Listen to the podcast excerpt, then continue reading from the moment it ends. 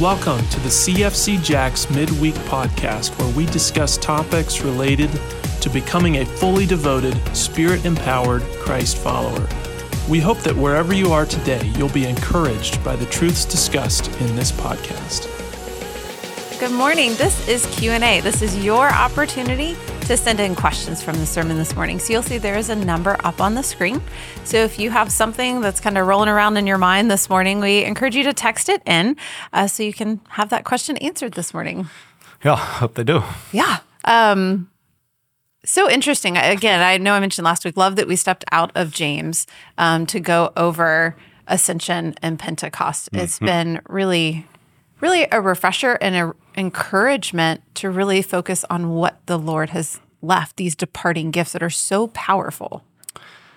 Yeah, um, it just told a little bit of my story, and you know that's just not made up. There, were, there really Yeah. was a being in high school and just going, I cannot. Maybe I was just more serious, more idealistic, uh, but I had this deep conviction, I think, from the Holy Spirit that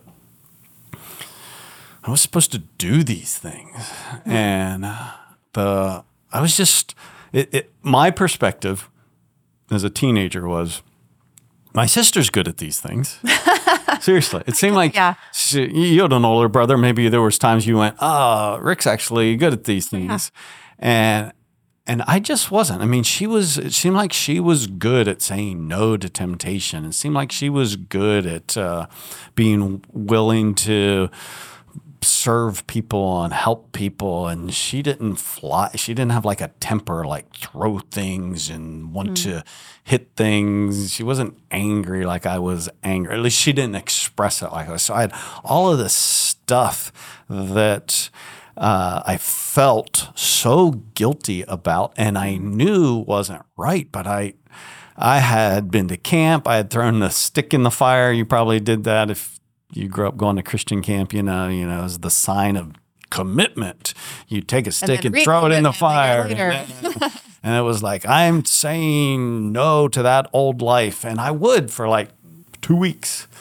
And uh, then it was that sprint. There was no, like we saw, the fruit of the spirit of perseverance, steadfastness, uh, faithfulness. There was just back to the same old. And it was because my devotion was not rooted in spirit empowerment. When we say at the chapel, be fully devoted, spirit empowered, I hope you don't miss this. I sh- there's a lot of things I probably should have said, but didn't have minutes to say. But there is no such thing as being fully devoted and not spirit empowered for long. Right. because I could I I could eke out a couple of weeks of full devotion without spirit empowerment, but then it was revealed to be just Doug empowerment, Doug determination versus spirit empowerment, and um, I really was at the end of myself. Uh, it's like I, I just cannot do this. And the Lord, maybe I'd heard the things before and didn't hear him, but the Lord very graciously used a man named Bob Hobson in my life to speak the truth that changed the trajectory of my life regarding fully devoted and spirit empowered. Hmm. Not perfectly by any means. You don't have to agree quite that much, but uh, No, I agree that way for me, I- thinking through these, like, oh my word, like there's some that I know I struggle with. Yes. How many of us look at that and then just go, do I serve miraculously or just do I just do what I'm supposed to do as long as I can do it? But to have supernatural service and how many of us struggle with bold witness? And for me, uh, I don't think, okay, bold witness, was I bold in the sermon? Uh, that's that's cheating for me. Am I bold in my engagement with the world that God has placed me in when I'm not teaching? Mm-hmm. So yeah, I feel the the call is beyond my capability, and so praise the Lord for Pentecost. Absolutely. Sorry, I rambled out. I know there's a question there. Just Well, I'm grateful we did it as too because it's so Yeah. important in my journey. Oh, yeah. And I appreciate you sharing your journey and your story through that. I think, I mean, I can certainly identify with that. Um, especially talking about we don't always do them all perfectly. Um, and that's actually one of our first questions here. Do some of the evidences come easier for some and some more difficult for others? So kind of like the description of what you experienced Yeah. with your sister. That's that's interesting. Yeah, I, that's probably true. That some things, like uh, there is spirit-filled generosity. I think there are. Well, clearly there are people in our world who are not redeemed, but are generous in terms mm-hmm. of they give to other people, and that makes them feel good about themselves, and it makes them feel good about the change they can make. And mm-hmm. and I'm not raining on that. I'm saying uh, so there are some things, maybe because of our upbringing or the values that were lifted up or not lifted up, and therefore we wanted to lift up in our lives. Sometimes we learn best from bad examples, not good examples. So, True. yeah, that's definitely true that some things come easier than others. I think where uh, embedded in that answer, though, Tracy, is is this it's easy to then go, well, I'm doing I'm doing a good job on these things and uh, I'm not doing so great in these other areas. And there here's the little line that usually follows. But God understands, He knows I'm only human. Now maybe you've never said that, but uh, plenty of people, God knows I'm only human. God knows I'm gonna fail. God knows I'm limited. yeah, and so we we excuse our humanity uh, instead of recognizing is the fact that I'm human real? Yes, I am human, but I'm not only human. Uh, I know that's a strong statement, but I'm not only human. The, the Spirit of God now lives in me. I am, Second Peter chapter 1, I am a partaker of the divine nature. God himself dwells within me. I am a new creature. I am not only human any longer. So, uh, therefore, I'm not going to simply do the things that I would do humanly well and excuse the things that would be harder for me. I'm going to seek to bring the Spirit of God into what that I would do well to make it supernatural, not just good natural, and where I'm weak, that His strength would be made known. All right, I hear some stuff coming in, so you might need a moment to read. I, I had somebody tell me this week, you know, what Tracy does is a lot harder than what you do. Tony, So- did you hear that? Just kidding. Um, question here was Could you give an example of a command being a promise? oh, sure. I love it. Um, resi- flee sexual immorality. See, that's a command. The promise connected to flee sexual immorality is that you have everything that you need for life and mm-hmm. for godliness. So if it is true that God never calls me to do something beyond what he would empower me to do, do you hear that? He never calls me beyond what he would empower me to do. Then every command has a, is embedded with the promise that you have what you need to do what he called you to do. So I, I could make that uh, apply to every command of the scripture flee immorality, rejoice always, pray without ceasing what would be a, another command? Uh, don't be drunk with wine. Uh, love your wife as Christ has loved the church. Every command comes with the promise that faithful, 1 Thess 5.24, faithful is he who's called you, and he will bring it to pass. Second Peter chapter 1, that you have all that you need for life and godliness because you're a partaker of the divine nature. So that's what I mean by every command comes with a promise of sufficiency of what you need. And as you started that, um, talking about the spirit empowerment through that, that we're not just left empty handed, if you will, you know, because it's Right. not like Jesus can physically go everywhere with everyone with that example, but we have the spirit of God within Yeah. us to do all that he's called us to do. It's a game changer. It's to the advantage if Tracy and I would have been one of the 11 left because Judas was gone. Uh, at some point, if we go our separate ways, Jesus either went walking down the road with Tracy or he went walking down the road with me. And he's going, This is to your advantage because I'm not going to just be with you. You have experienced me, but now by the Holy Spirit, I can go walk down the road with Tracy and I can go walk down the road with you, Doug. You can you can go love your family and I can go love my family with the power of God in you and the power of God in me. That's the advantage. Huge advantage. Huge advantage. Yes. Because you get to take Christ home with you. yes. Yeah. There's not, it's not like a timeshare thing.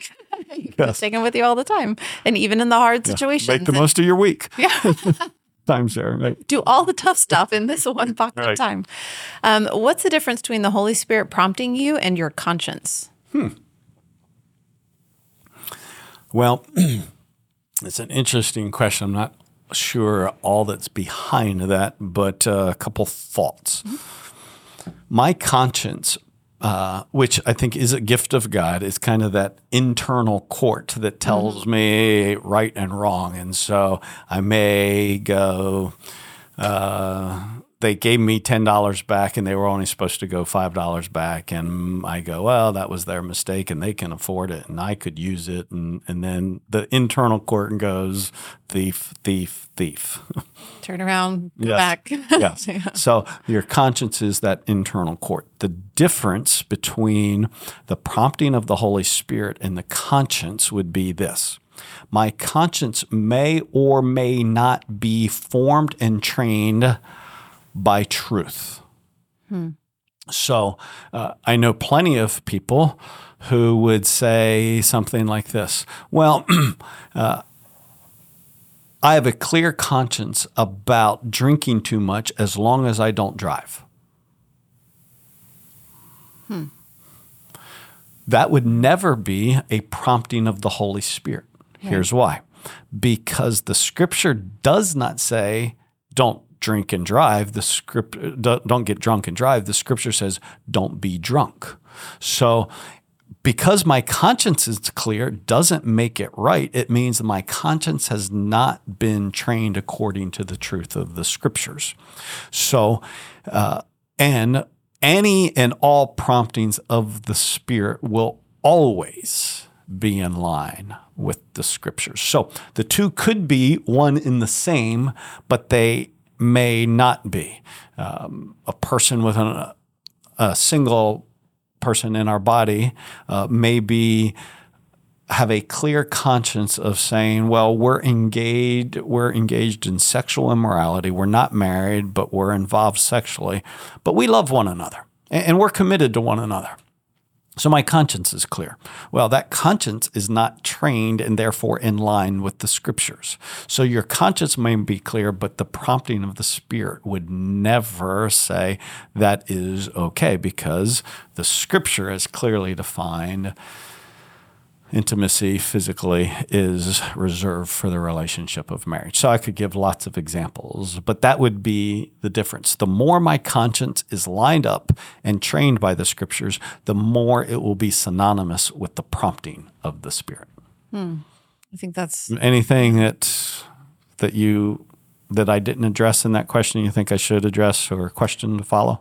no, I don't think so. I, I think it can be really easy to get wrapped around when it comes to areas of like conviction that aren't specific within scripture, Uh-huh. which I know we've gone through scripture on that before, but I think that's where sometimes people I know I have can get tripped up on, Right. oh, but the spirit's leading me different than how they're leading these other people. So does that mean I'm not listening properly or Right. you know, it's not because it's not lined there's not a command of scripture for those areas. So I think that training of conscience is a that's a good application there. So, for all of our listeners, uh, the question ultimately isn't what is your conscience telling you? The question is, is my conscience in line with the scripture? Yes. Yep. And it's a very it's very clear. And if you ever need help, this is where bringing in wisdom of other individuals can be huge if you're confused. Because I know I've had those moments where this situation or decision is so emotionally taxing, if you will, that it's sometimes hard to see Right. clearly. And so bringing in someone you can trust who will give you godly wisdom and point you back to scripture is huge. Yeah, I had those a question recently of a person who was saying, What I am doing, my conscience is clear about. Mm-hmm. Uh, a, a friendship was a single individual in friendship with another single individual. They were doing a Bible study together. Their conscience was clear. Someone who knew them said, My conscience isn't clear about that. You shouldn't be doing that. And so they reached out to me, which you said, wisdom, and said, Is there anything? And so I asked a few questions to clarify okay, what is this relationship like, what it's not like?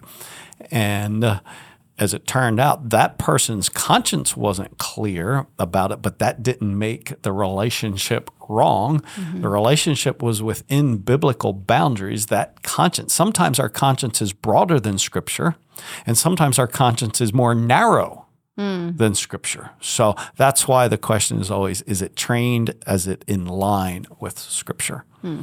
Yep. And sometimes we need help to go. Uh, I'm kind of lost in my own stuff. Can am I in line with Scripture here? Where am I in hmm. relation to Scripture? Can be really helpful Yeah. for that wisdom. And, you know, would you even say that that's something we can do when we talked about these evidences of the Holy Spirit in you to ask someone we trust about areas where we may be lacking in those? Yeah. In other words, this would be gutsy, but to go, hey, as we look at these evidences in Acts 2 of a person when the Holy Spirit came, the people lived differently, related differently, mm-hmm. pursued different things, that there was dramatic change. And the unavoidable answer is the Holy Spirit. Mm-hmm. So you're saying, would you take this to a person tr- you trust and go, where do you see this true in my life? Where don't you see it true mm-hmm. in my life? Why would you do that? To continue to grow in Christ likeness. I, I Thank think you. it's, Yeah, it wasn't a trick question. Okay, I was like, oh, because it can be really easy, like you said, to come up with those statements. Well, the God knows Yeah. that I'm limited, but to have someone else speak in truth and love Yeah. to you in these areas can be really helpful. Absolutely, because we don't always know how other people experience us and how uh, what other people see and don't see in our life. So, yeah, that takes humility to ask. If you ask, be prepared not to be defensive. But to, to listen. It doesn't mean, uh, I want to make sure, just because someone says something doesn't make it right. Correct. uh, sometimes we get uh, we put ourselves under that and we shouldn't again the if it's in line with scripture and somebody says i don't see that um, it may they, don't see clearly they they see it differently than you see it but it's a good it's good to ask i always ask because I teach Sunday morning. What I taught today, I taught on Thursday night. Mm-hmm. I always invite number of guys to speak into that and say anything that would make it better. But just because someone says it's going to make it better doesn't bind me to doing what To they said. that, yeah. So I invite feedback, but I uh, I'm not required to do everything that everybody else thinks. That would be a horrible life to live. That would be very difficult to keep up Yeah. with. Um, so, uh, another question come in real quick. Can you explain why the people of Acts 8, 14 through 17 did not have the Holy Spirit at the time they believed? Oh, wow. Big question for 45 seconds. No, but I appreciate you asking. I think what was happening here is as authentication of the gospel going out clearly and accurately to be a gospel of grace, that people did not receive the Holy Spirit until one of the apostles showed up to confirm that the gospel had hmm. been clearly declared and understood that there was salvation by grace through faith, not by works. When that was confirmed by one of the apostles, then the Spirit was given. So we see that happen in multiple times where the gospel went, the Holy Spirit did not follow until it was confirmed by the apostles. Hmm. Well, thank you so much for all the questions this morning. Really appreciate them and hope you have a great afternoon. Made it. Thanks for joining us. Thanks for listening to this episode of the CFC Jacks podcast. Be sure to watch as we release new teachings weekly, along with additional content during the week. If you'd like more information about our church, please visit us at www.cfcjacks.com. Thanks for listening.